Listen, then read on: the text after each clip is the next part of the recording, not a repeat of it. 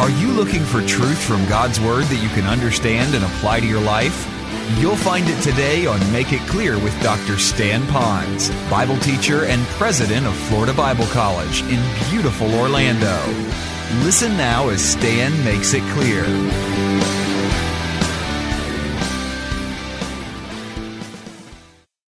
It's not like he has a love for lost souls. It's not like he has a love for Christianity. It's not that he has a love just for people. He is driven by his ultimate, complete surrender to Jesus Christ from a heart that says, I love you, Lord. And so that love is the love that sustains him to go through all the other junk he's gone through so that we could have what we have today. So, yeah, he does love us because he loves him first. And the reason he loves us, we're talking now, Paul, the reason he loves us and the people in those days is because he loves the Lord. Watch this now. And the Lord loves us, and so he loves the Lord, and he will love what the Lord loves. And I'm going to flip it. And I also believe he hates what the Lord hates, which would be sin. Well, that's another whole sermon. But let's get back to this. So he's a bond servant. And I love that because he didn't have to say that. Why did he say that? The bond servant was a trigger phrase to the Jews that were there in the church, born again Jews, all right? But it was also a trigger word because most of those people were not the uppity ups. They were mostly slaves themselves. So basically he's saying, hey, I'm writing to you guys. We're very much alike. I'm just a slave of Christ. And I know what slavery is a little bit about, but mine is towards the Lord. And he says, I'm a follower of Christ. And oh, how beautiful it is.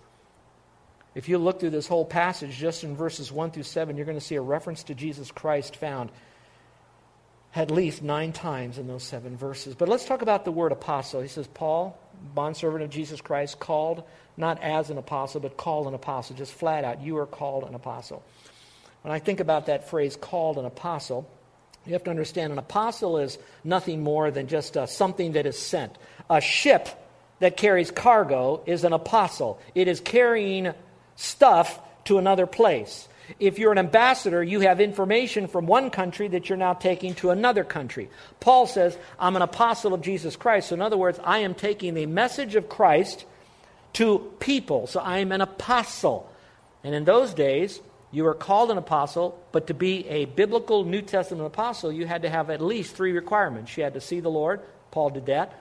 You had to be instructed by the Lord, commissioned by the Lord. He was that. And then thirdly, you had to do signs and wonders of all of that. And the reason you did the signs and wonders is because the Word of God, the canon, the Bible was not closed, so you need to have something to validate you around other people.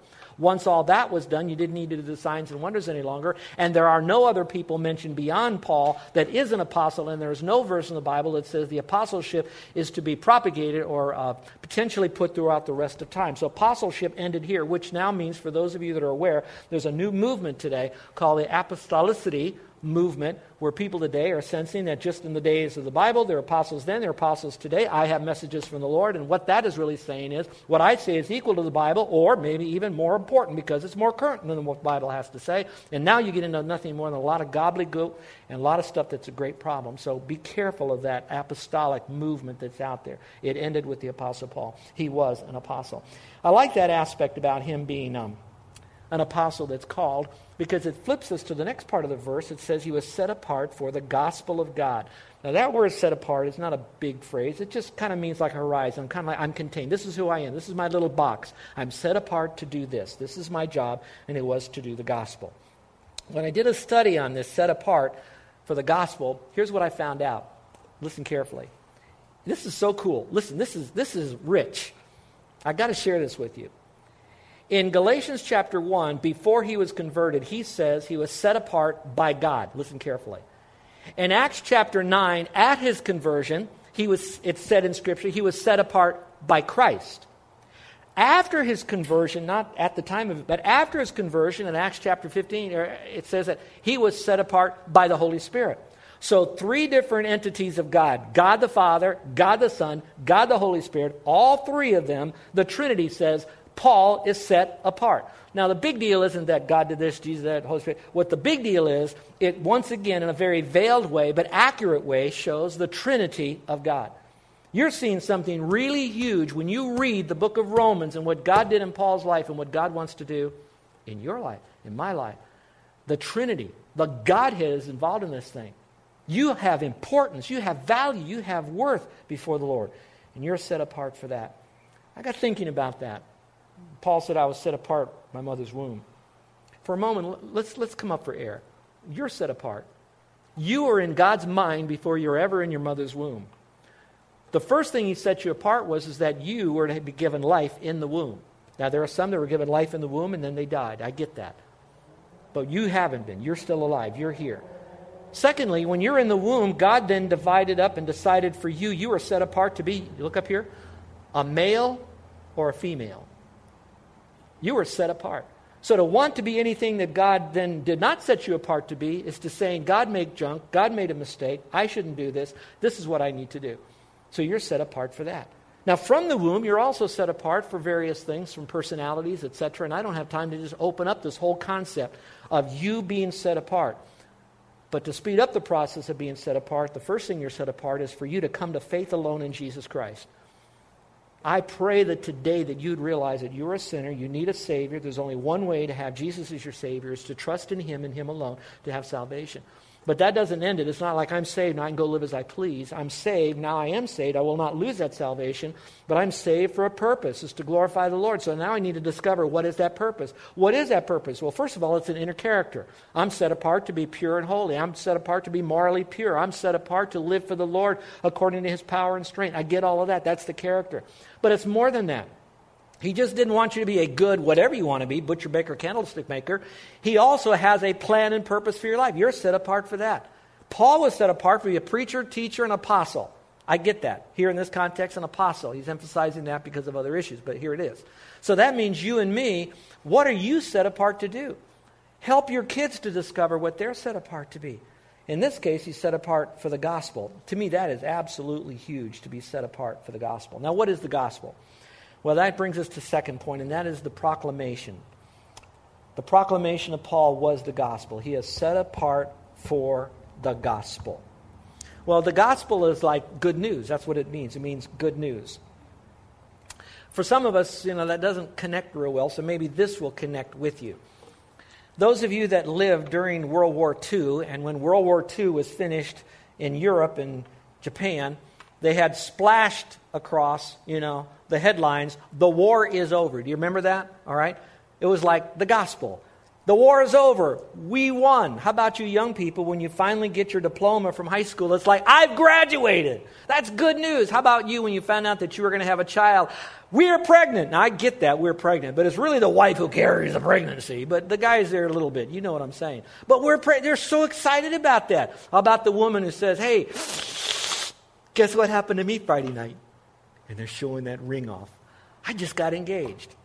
Well, all of that is great, and I don't want to minimize all the accomplishments and the blessings of all of that. But all of that's going to perish with you if you can't say, I've got the greatest news of all. Jesus died, He rose again. I trusted Christ, He is my Savior, and I'm going to live forever. And that's what He wanted to preach to everybody. And I love that. It's really not a religious term at all. It's just a good news. I passed the test. I'm ready to go. But what about this gospel that uh, he says so much about it? Look in the passage. He said it was promised in Scripture. This is very important. You're going to hear something here to answer a lot of questions. He says, which he, God, promised beforehand through his prophets in the Holy Scriptures, which means that Jesus was promised in the Old Testament. The way of salvation was promised, that's the gospel, the death and resurrection of Christ was promised beforehand. The, the writers of the Old Testament, the prophets, and it can go all the way back to Moses and others that spoke for God, I want you to know that all of them were focusing on the person of Jesus Christ. So it was promised ahead of time. To me, that is so very, very valuable when I think about it. Look up here for just a moment. It would be like a little rose, Rosa Sharon, all right, a little rose pokes its little stem out of the dirt, and we see it. Now, we would have to be a botanist to maybe know that that little stem that's poking itself out of the dirt is a rose. We'd have to know enough about it to maybe be able to spot it. But it's all rose. Now, it doesn't have all the buds yet. It doesn't have all the blooms yet. It doesn't have all the thorns yet. It doesn't have all the leaves. But we know that it's that. That's Jesus and the coming one who would pay for sin all the way back to the book of Genesis. So it starts there and it starts growing and growing and growing and growing and growing and growing and growing. So it's basically saying, He's coming, He's coming, He's coming.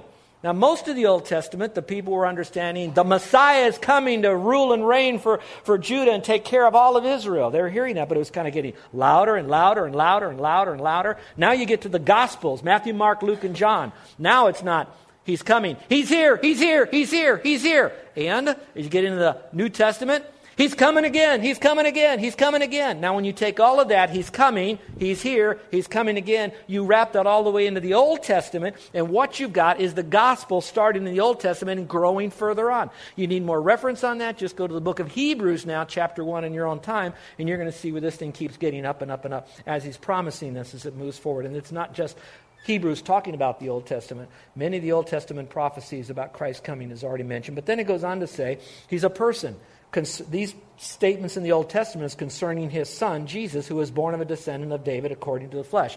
All that means that our Savior had to be 100% human man.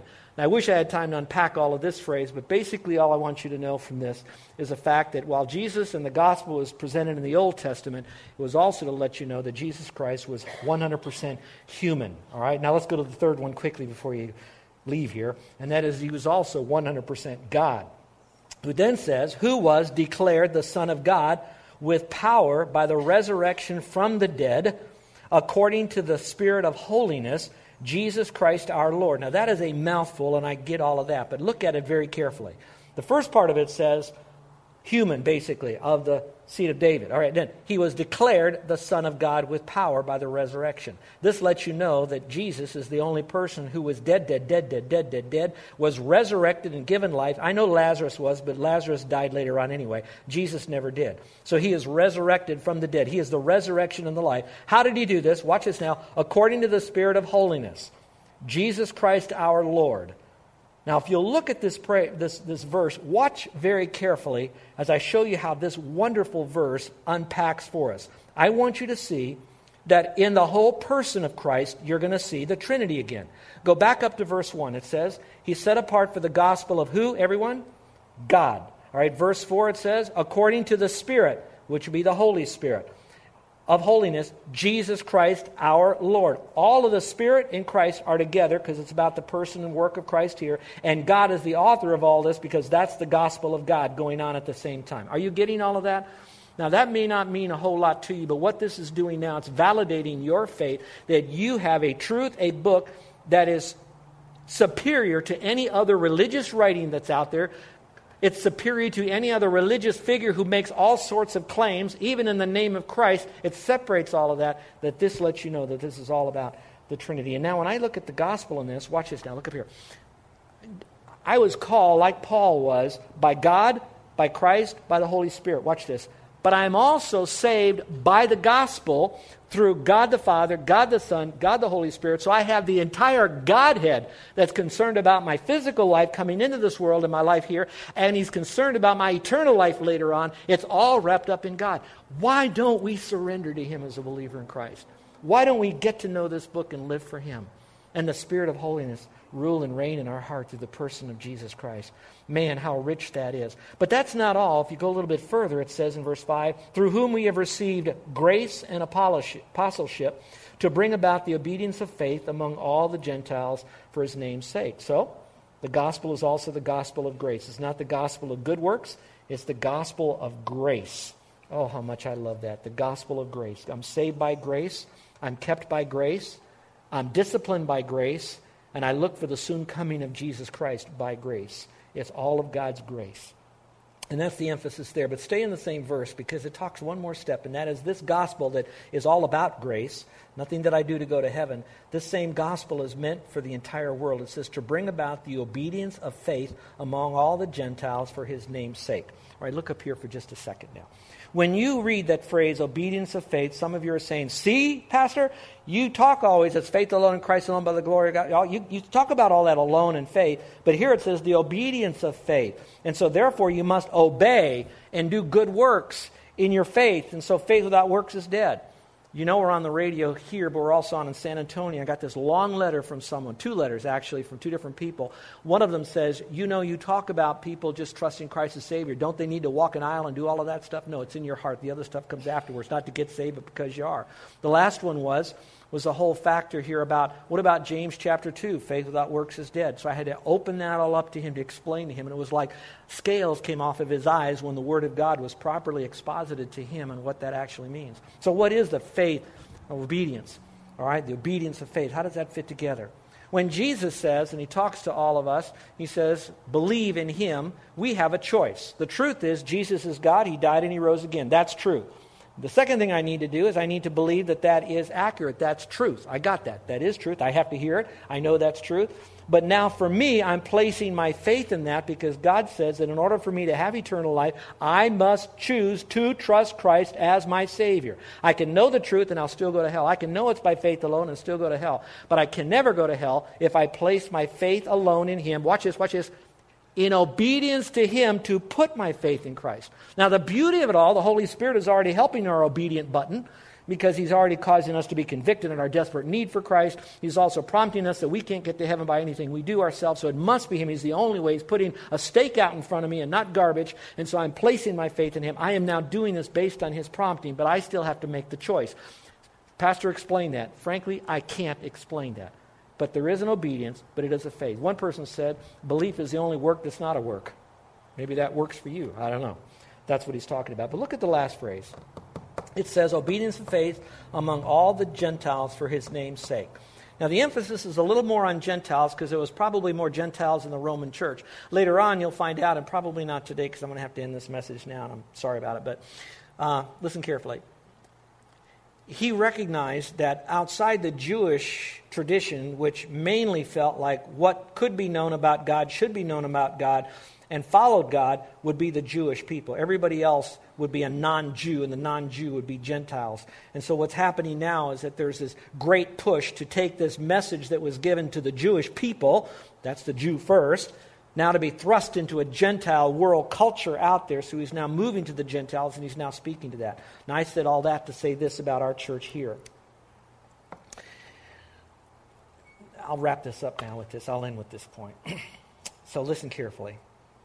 I began by saying that the Apostle Paul really was God's man because he began in God's mind and God shaped him so many years ago and then filled him with the fullness of God in such a way that he would then be prompted by the Holy Spirit, empowered, breathed into him the word so that we would have it today. And we are, watch this, we are a result of this book here, so to speak. We are, we are a result of God's teaching in this book right here through the Apostle Paul. And so, those of you who are non Jewish in this context, then you trusted Christ. You were a Gentile. And this message, the obedience of faith that was given to Paul through the gospel to make that proclamation everywhere, came down to us. So now, as I look at our church and I walk by our mission board over here, we are a church that, as little as we are and as little, as, as much unknown as we are as a church, we have chosen to sacrifice in some measure to equip those who felt called to go into missions, and then to fund them, and then to pray for them and to support them. And listen very carefully. We have missionaries, not many, for billions of people in Asia. We need more. We have missionaries that are even here on our own island because we can't do it, and they are carving themselves out a mission work among people that are we don't touch, but they're right here. They sometimes come to church. They're missionaries. Some are incarcerated in their own little mission field there. Not missionaries, but they're reaching them. We move off of here. We've got missionaries in the United States that are doing a great job, that we're supporting them in the United States doing their work. We're going to talk about mainland United States now. And then we have missionaries that are in Central and South America. Millions of people, a couple of missionaries. Now, from our church. Now, I'm not saying they're the only ones that have it right. We're the only ones doing it. I'm just saying, just so you have a picture of just our people doing this. We moved from the United States and South America. You go into Europe. We have them in Europe. We have them in now the Middle East that I can't even tell you much more about, that they're in the Middle East doing this. We have those that are in Africa. So when you look at our little church and you look at the size of the globe and the billions of people that are here, this is all a result of the Apostle Paul, who had such a passion, such a desire to proclaim this message, that even today we're trying to reach people for Jesus Christ on a global basis. And I want to partner with that. I want to be a part of that. And I pray that you will be too. It's the whole word going to the whole world. Let's pray, shall we? With heads bowed and eyes closed and no one looking around, I want to give you an opportunity now just to uh, resonate a little bit with what was said here today. This was a big bite of the apple, a lot of information, a lot of truth. We talked about the Trinity, So you can see it's God the Father, God the Son, God the Holy Spirit. All three are one, yet all three have little different ministries, but they are all together doing it. Interesting. I spoke to you about the gospel of God, and a few verses later, I didn't bring this out, but it talks about the gospel of Christ. So even in this passage, you see God and Christ used synonymously. Why? Because they are one. That's why we do not embrace any of the cults and their belief systems, because either they raise up man to a level of God or are writing to the level, they're writing to the level of Scripture, or they make Christ less than God. And so this is who he is. The question is, is who are you and me? We're in the mind of God before we are ever born. He allowed us to be born, wanted us to be born. And in his own sovereign way, he brought you underneath the sound of the Word of God today to hear this message.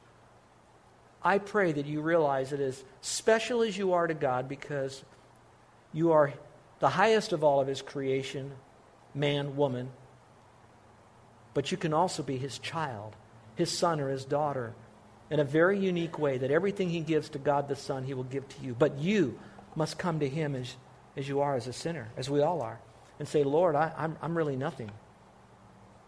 I come to you without promising you that I'll start this or stop that. I, I'm coming to you just as I am. And I believe that Jesus is God and that Jesus died and he rose again. And so, Lord, I, I'm accepting the payment that you chose to make for me on the cross that was already spoken about in the Old Testament as it was prepared, as it got louder and louder, and then described and spoken about in the Gospels. And now I'm reading about as a post experience of people knowing you and seeing you after your resurrection, but before your ascension. And so, Lord, I want to thank you for allowing me to be a part of your forever family by the forgiveness of all my sin through Jesus Christ. So, Father, thank you for your grace. Thank you for your mercy. Thank you for your forgiveness. Thank you for the peace I have with you now, that I'm not your enemy any longer and never will be. And I thank you for the peace that you've given to me, your peace inside of me, that I now have sins forgiven, the hope and assurance of salvation in heaven. Now, my friend, what you've just done through something kind of like that mental transaction is you are being transferred from the kingdom of darkness to the kingdom of light, from the kingdom of eternal death to the kingdom of eternal life. I'm not speaking gobbledygook and Christianese. I'm speaking truth, depth of truth to you that's easy to understand by the Spirit. So are you now, in your own way, placing your faith in Jesus? Are you obeying the Lord, doing what He's telling you to do to go to heaven, doing what He's telling you to get the full forgiveness forever of your sin by placing your faith in Christ? I'd like to pray for you. So in a moment, I'm going to ask you to slip up your hand. Just so you know that raising your hand, me praying for you, filling out a card, walking an aisle, saying anything out loud, none of that is something you do to get saved or to stay saved. I'm just praying for you because I love you and I want to welcome you into God's family. So, with every head bowed and every eye closed and no one looking around, would there be anyone here today that's ready to say, Pastor, would you pray for me? Because I've trusted Christ as my Savior just a moment ago, and I'm so excited that I know that I've been called in His forever family. And if you would mean that without saying a word, without anyone looking around, and as quietly as you can, would you pop up your hand so I could see it if today is the day you're trusting Christ as your Savior? Would you put it up right now? Anyone at all? Okay, Christians, for you now, there was a lot in there, and I, I'm going to let the Holy Spirit in you sort out the application for your life. You're part of His family, you're part of the called, you're part of the redeemed. And are you now fulfilling His word because you love Him? As a bondservant would, with all of your heart, soul, mind, and strength. Our gracious Heavenly Father, I thank you that even in this little snapshot of the first part of the mini autobiography of the Apostle Paul, that it is just dripping with deep truths of you. That, Father, we're not studying so much the life of Paul, he's just the porthole into this beautiful, beautiful world of Christianity where you are the King of Kings and the Lord of Lords. And so, Lord, thank you that as we look through Paul, we then see you. And so, Father, we worship you and we love you. And that makes obeying you so much easier. In Jesus' name, You're listening to Make It Clear with the teaching of Dr. Stan Ponz, founder of Make It Clear Ministries and president of Florida Bible College in beautiful Orlando, Florida. Make It Clear is dedicated to taking the Word of God with clarity into every person's world. It is the support of listeners like you who make the ministry of Make It Clear possible. You can provide your tax deductible gift to Make It Clear online by going to makeitclear.org. Or you can mail your gift to Make It Clear. P.O. Box 607901, Orlando, Florida 32860. Thank you for helping us make it clear. If you would like to have Dr. Ponz speak at your church or event, please send us an email at tellmemore at makeitclear.org. Thank you, and remember to make it clear.